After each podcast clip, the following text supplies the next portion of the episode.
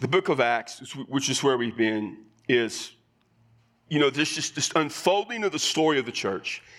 And we're coming to this part. If, if you remember a few, back when I taught a few weeks back, and, you know, in, in, in chapter six, they set aside these seven guys to help out.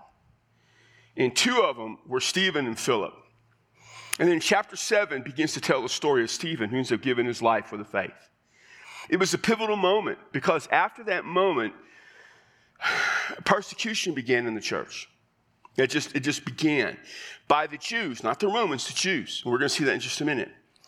And so this focus on Stephen and his death. And then in chapter 8, we're going to see there's the focus on Philip.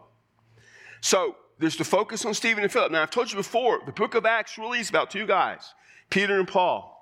But it doesn't mean that there aren't other people that are important. They bridge gaps, they, they do things that matter. Stephen and Philip are two of those guys. And with, with this transition kind of that's going to come from Peter to Paul, we're going to see some of that today. These two guys, Stephen and Philip, do something really important. They kind of become the catalyst to the fulfillment of Acts 1 8, because Acts 1 8 says this Jesus says, in his departing words, the power of the Holy Spirit will come upon you. You will be my witnesses in Jerusalem, Judea, Samaria, and the rest of the world. Though they've done Jerusalem and sort of Judea, they haven't really got Samaria and the rest of the world, and they're about to do that.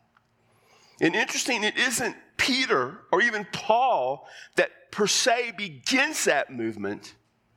Really, it's Stephen and Philip after Stephen's death.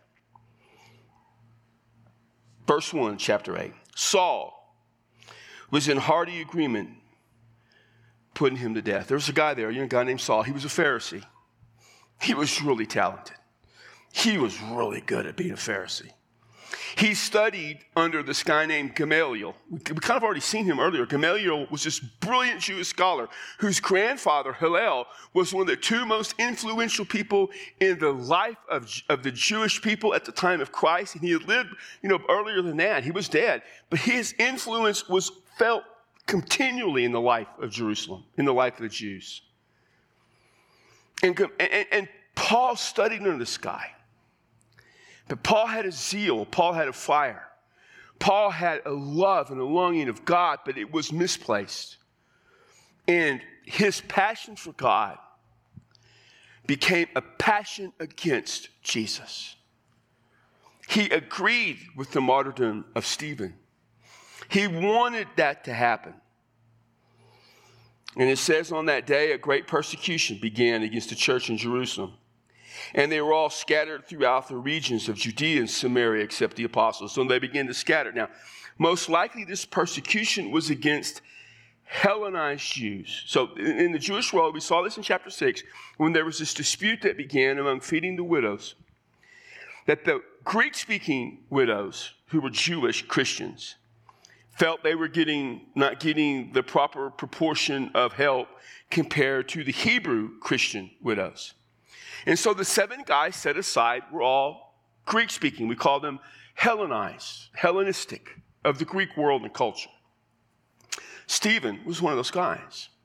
And when Stephen got up to speak on behalf of Christ, and not the Jewish believers, but the Jews put him to death, they began to take their antagonism out on the, Jew, the, the, the Christians who had come from a Hellenized world. They were, they were Jews, but they were the Greek culture Jewish Christians. And so they're the ones who began to scatter. That's why the Hebraic Jewish Christians, like the apostles, didn't have to scatter. They weren't going after those guys. But it tells us at this moment, here's what it says. They began to go to Judea and Samaria. In other words, they began to spread out. Verse 2 says, Some devout men buried Stephen and made loud lamentation of him. They cried and wept over his death. And then notice verse 3. But Saul began ravaging the church. It means destroying the church. He entered house after house, dragging off men and women, and he would put them in prison. And later on, we know that he had them even put to death. Now, don't you get this picture? Paul, not the Romans, Paul, under the authority of the Jewish ruling council, who had enough of all these Christians, decided to go after the Hellenistic, the Greek cultured Christians. He goes from house to house to house to drag them away, put them in jail. For this reason, most of those Greek speaking Christians who had come from other areas of the world left and they went back home, which is sort of how the gospel began first to spread to different parts of the world. They would go back and they would go to their fellow Jews wherever they lived who were Hellenized as well, and they began to share Jesus. And that's how probably you had the church start in Rome, how that began, particularly in other places. But this process began. And it's important to understand that Paul, known as Saul, was leading this movement. He was at the front of it. Now, it's hard for me to imagine this because I can't even imagine being torn away from my faith. But I mean, you, you think this is in Jerusalem. This is in the area where they worship God. These aren't pagans. These aren't Canaanites in the Old Testament. These aren't Romans. These are God's people, the Jews, who are persecuting other Jews. The difference is Jesus. These are the Hellenized, the Greek Jews. This is the beginning of persecution. You know, by the way, in about 30 years, the brother of Jesus, James, would be killed and put to death by these same types of people. They would eventually turn on the Jewish Hellen, uh, the, the, the Hebraic Christians who were Jewish. They eventually turned on them. You need to understand that the Jews in Jerusalem systematically and categorically rejected Christ. Early on, Christianity was Jewish, and I've shared so many times with you, it began to move more and more and more to Gentile. When I preach Sunday, I'm preaching on Matthew, and I'll make the comment that Matthew wrote in, and around 60 AD he understood that Christianity was becoming so Gentile that the Jews had rejected Jesus. And he wrote a gospel as well, last ditch effort in some respects, to get them to believe. This is an important thing because there was a complete rejection by them. So we need to understand this is the beginning of that movement, and it didn't come from the Romans, it comes from the Jews. Therefore, those who had been scattered went about preaching the word. Notice what happened. They left, but they were preaching. They were scattered, but they were preaching the gospel. And now you have introduced words. We're starting to see words introduced that speak about the, the, the evangelization of the gospel of, of Jesus. There are, some beautiful words in the Greek language that speak about uh, preaching, kerusso, which is to, to bring a message, euangelizomai, which is to preach the good news. They began to share, they began to preach, and everywhere they went, they preached Jesus. I was listening this morning, I didn't get a chance to hear Joe's sermon when he preached, and I was listening to his message today. And uh, one of the things he did, and a point that he brought out uh, that I thought he brought up well, and all the guys, they all preached great messages while I was gone. I enjoyed all of them. Three of them really did a good job, and uh, there was a fourth somewhere, but no, they all four did a great job. And it's good to be able to have guys you can have confidence in that they will do a good job. And I remember, but Joe was talking about we share Jesus above all else. That's, that's everything is that. The church exists for the propagation of the gospel. That's an old line statement. That's an old time saying. The church exists to preach Jesus. I hear all sorts of reasons why the church exists. And I'm like, the church exists to preach Jesus. The church does not exist to teach you. We do teach you. It's important. That's not our primary responsibility. The church's primary responsibility in to do ministry. Ministry is important. It's not our primary responsibility. I, this is the thing. When all is said and done, and we all one day face Jesus, there's only one thing Jesus wants to know. Only one. Did you trust me? If the answer is no, nothing else matters. If the single most important thing in all of life that matters when we face Him in death or in the judgment is whether or not we trust Him, it stands to reason that the single most important thing we can ever do is trust Him. And once we trust Him, the single most important thing we can ever do is help the people we love and know, and those we don't know, and even those we don't love to trust Him. That's what they did. They went out and shared Jesus. Now, there are people who disagree with that. Okay. You tell me what it is we're supposed to do, and you find the scripture to support it. And if you can do that, good for you. I'm just telling you that it's clear in the New Testament, especially in the book of Acts. They went about preaching. Philip, he left also. This is not Philip the apostle. We don't know anything about Philip the apostle. We know a little bit in John. That's it. We know a lot more about this guy. He's the evangelist. He went down to the city of Samaria. And what did he begin doing? Proclaiming Christ to them. He went to the Samaritans. Jesus said, You're going to go to the Samaritans. Philip wasn't necessarily a part of that when he said that, but he understood it. The Samaritans were a unique group. They were kind of, I don't like saying half breeds, but they were a mixture. In 1000 AD, give or take a day, Rehoboam, the son of Solomon, actually it's about 940, I guess, 940 AD, uh, 940 BC, Rehoboam, the son of Solomon, had rebelled. I mean, it was king, and Jeroboam rebelled against him. And somewhere around 940 BC, give or take, you know, whatever, the northern 10 tribes split away from Judah and Benjamin. And those northern 10 tribes never worshiped God completely, they were always apostate. The Assyrians eventually defeated them in 722.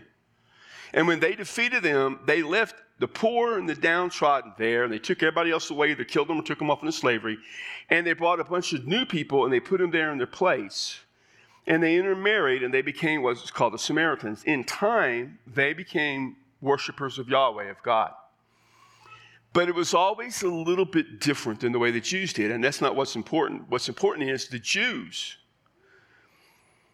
never fully embraced him. There was always conflict. You see that in John chapter 4, the story of the woman of the well, who's a Samaritan. In, in February, I'm going to preach a couple of messages from there.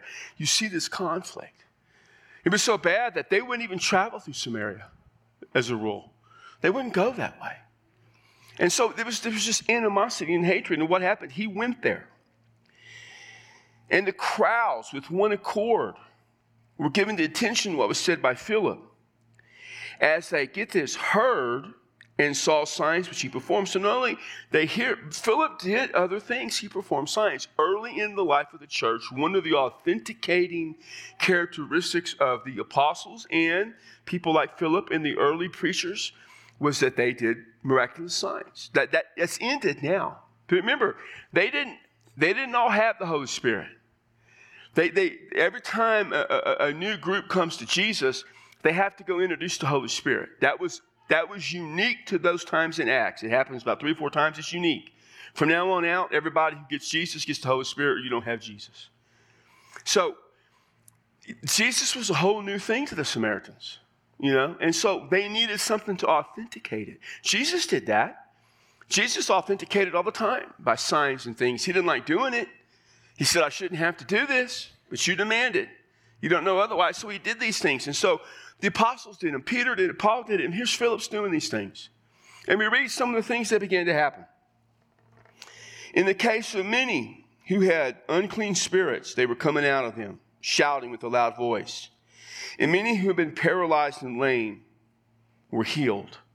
There were all these people who were afflicted, and he began to minister to them. Now, the importance isn't the miracles, the importance is the purpose of the ministry. What was the purpose of the ministry? It was to demonstrate, demonstrate the authenticity of Christ. It was, first of all, to demonstrate that Jesus was legitimate. Secondly, it was an act of love. Not everyone who was healed or touched would always believe, but it was an act of love. I know when um, I think Michael preached about the 10 lepers, and Jesus healed 10 lepers. One came back to thank him. One. But he healed all of them. We do ministry for two reasons primarily. One is an act of love on our part, and two is an act of authentic Christian life people experience our ministry in the name of Jesus and hopefully they will come to Christ. That there are certain ministries we're a part of, certain things we support. All of you need to be involved in ministry. You don't have to come through here. There's a lot of great ministries out there that are faith based. You know, there are things that I support and that I give money to. I can't give my time to, I give my money to. Above and beyond my tithe, which always comes here, more than the tithe comes here, then extra money I'll give to that. And, and the purpose of ministry it's because I love and care about people. I love and care about kids and through compassion, so I, I support Compassion International. I love and care about people who don't have clean water. I support Charity Water. I love and care about people who are facing persecution. I face international, I, I, so I support groups like International Justice Mission, who also deals with you know slavery and all that stuff. I, I care about those things. I can't do anything about it. I give them money, and in the hope in the process that they also come to Jesus. There are a lot of organizations in this town that we support and are a part of, and you can't. The reason we do ministry, the reason that I'll go visit someone in the hospital, I'll have a get a call, someone will say, hey, can someone from the church come visit this person in the hospital? And somebody will go. And the reason we go is because of love and compassion, but also because that's the sort of thing that Christians do. And if they don't know Jesus, maybe at that point they'll come to Christ. Ministry is not the end of itself. Ministry is the means to a greater end. It is it means the end is their spiritual salvation. There's nothing wrong with that. Ministry is not to make me feel good about myself. Ministry is not for me to be able to tell people I do this or that. Ministry is so that I may show love to people who need love. And ultimately, so that that person, if, not, if they're not a follower of Jesus, may become a follower of Jesus. I want them to follow Christ. And so that's why part of the reason we do ministry. And that's exactly what happens. These miracles, it's ministry. Philip was good at it. In verse 8 says, There was a whole lot of rejoicing in that city. People were so excited. Why? Lives were changed, and the Messiah had come. They were hearing about Jesus. And then an unusual story happens. And we're not going to finish the story of this guy now. We're going to finish it next week. But there was a man named Simon. Simon was a very common name. You see lots of Simons. Mm, this was a guy named Simon. He formerly was practicing magic in the city. And he was astonishing the people of Samaria, claiming to be someone great. So, in other words, you had, he was doing the miraculous things too. I don't know if he was healing people, but he was doing things. He was involved in the magic arts. He was someone who was in opposition at this time in his life to God the Old Testament, it said people who did the things he did should be put to death. Because not only were they rebelling against God in sin, but they were actively pursuing a course of antagonism and in opposition to God that would lead people away from God. It's one thing if you don't follow God, it's another thing if you lead other people away from following God. And that's what he was doing. And he was involved in all of this. And they all, from the smallest and greatest, were giving attention to him, saying, This man is what is called the great power of God. In other words, about the time Philip had come, this guy had been around. They said, This is the great power of God. They said, There's something about this guy. And they kind of attributed what he was doing to God. Remember, the Samaritans were not pagans, they were worshipers of God. They didn't necessarily worship him correctly, but the Jews weren't either, for that matter. And they thought this guy, in all his magic arts, that he was doing whatever he did, that he somehow had the power of God.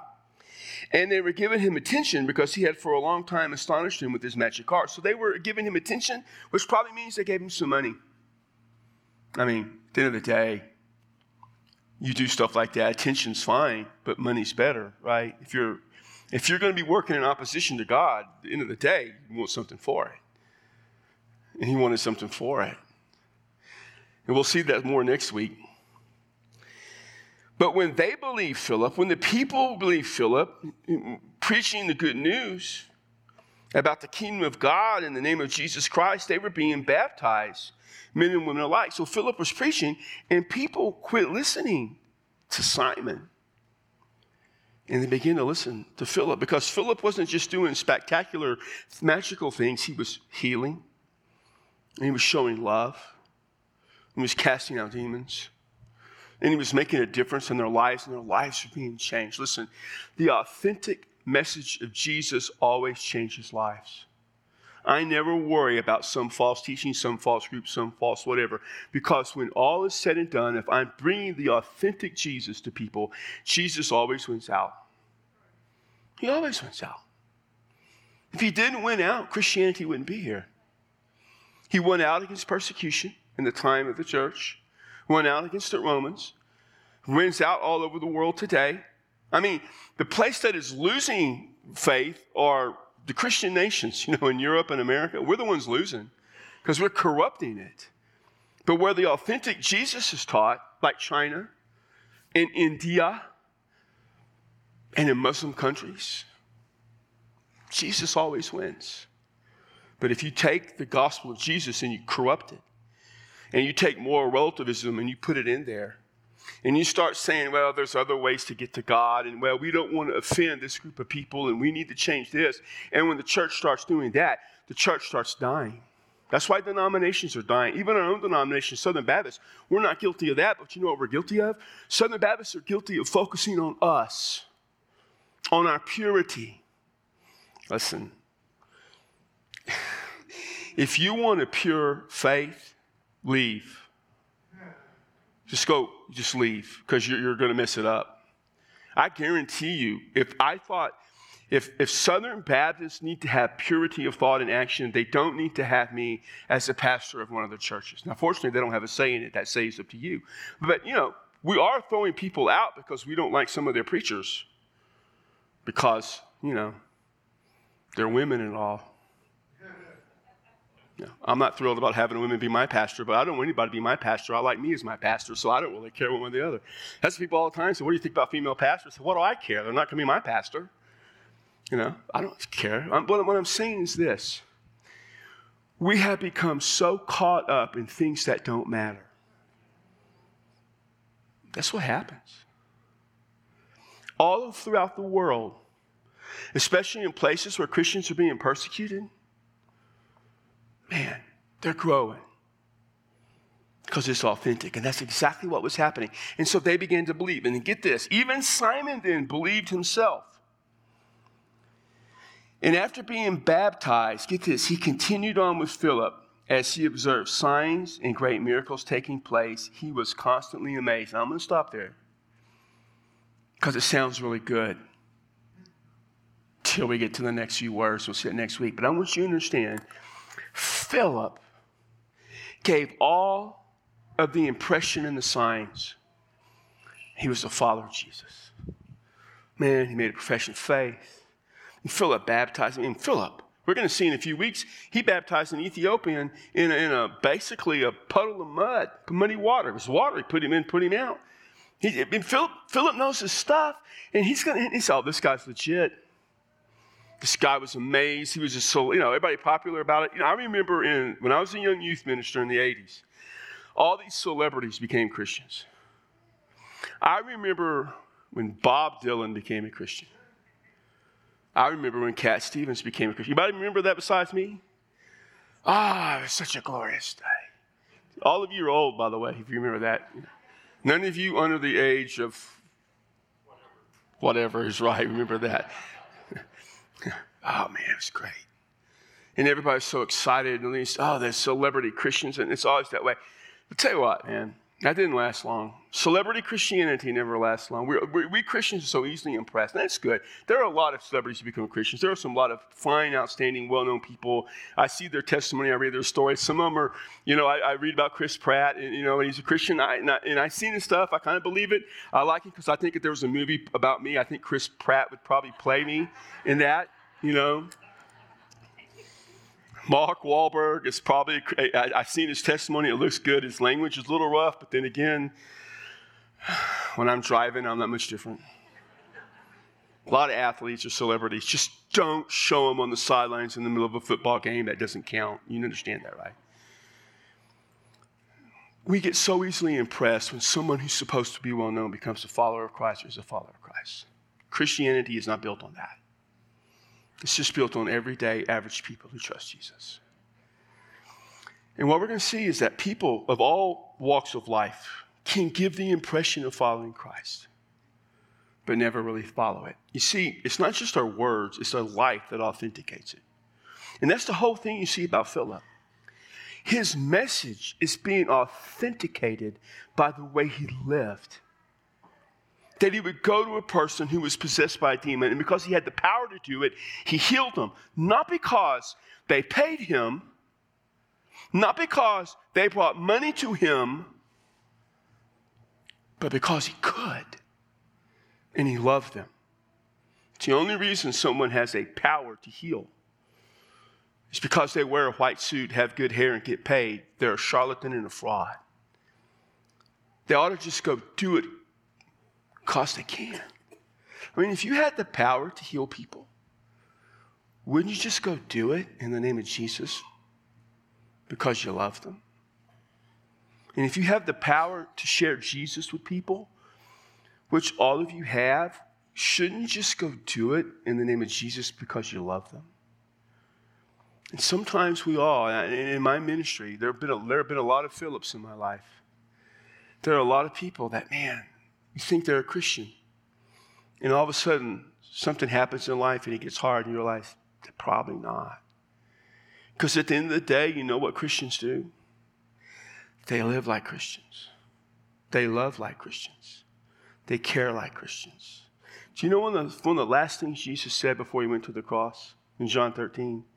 He said, This is how they will know that you belong to me when you love one another. And by extension, then you go and you love them.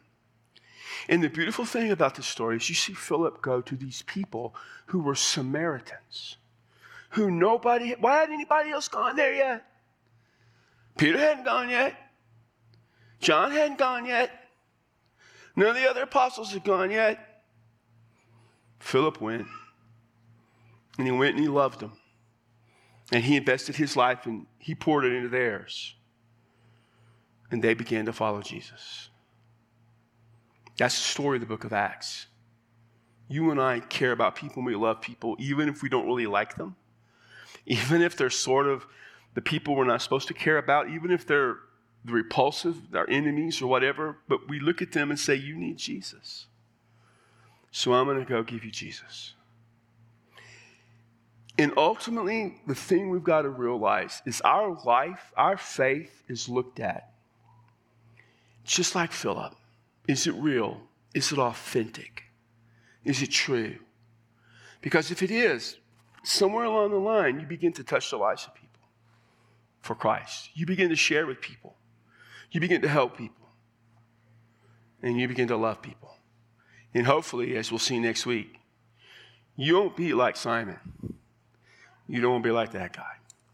Well, hopefully, I'll see you Sunday. Well, I will actually preach again after taking a week or two off.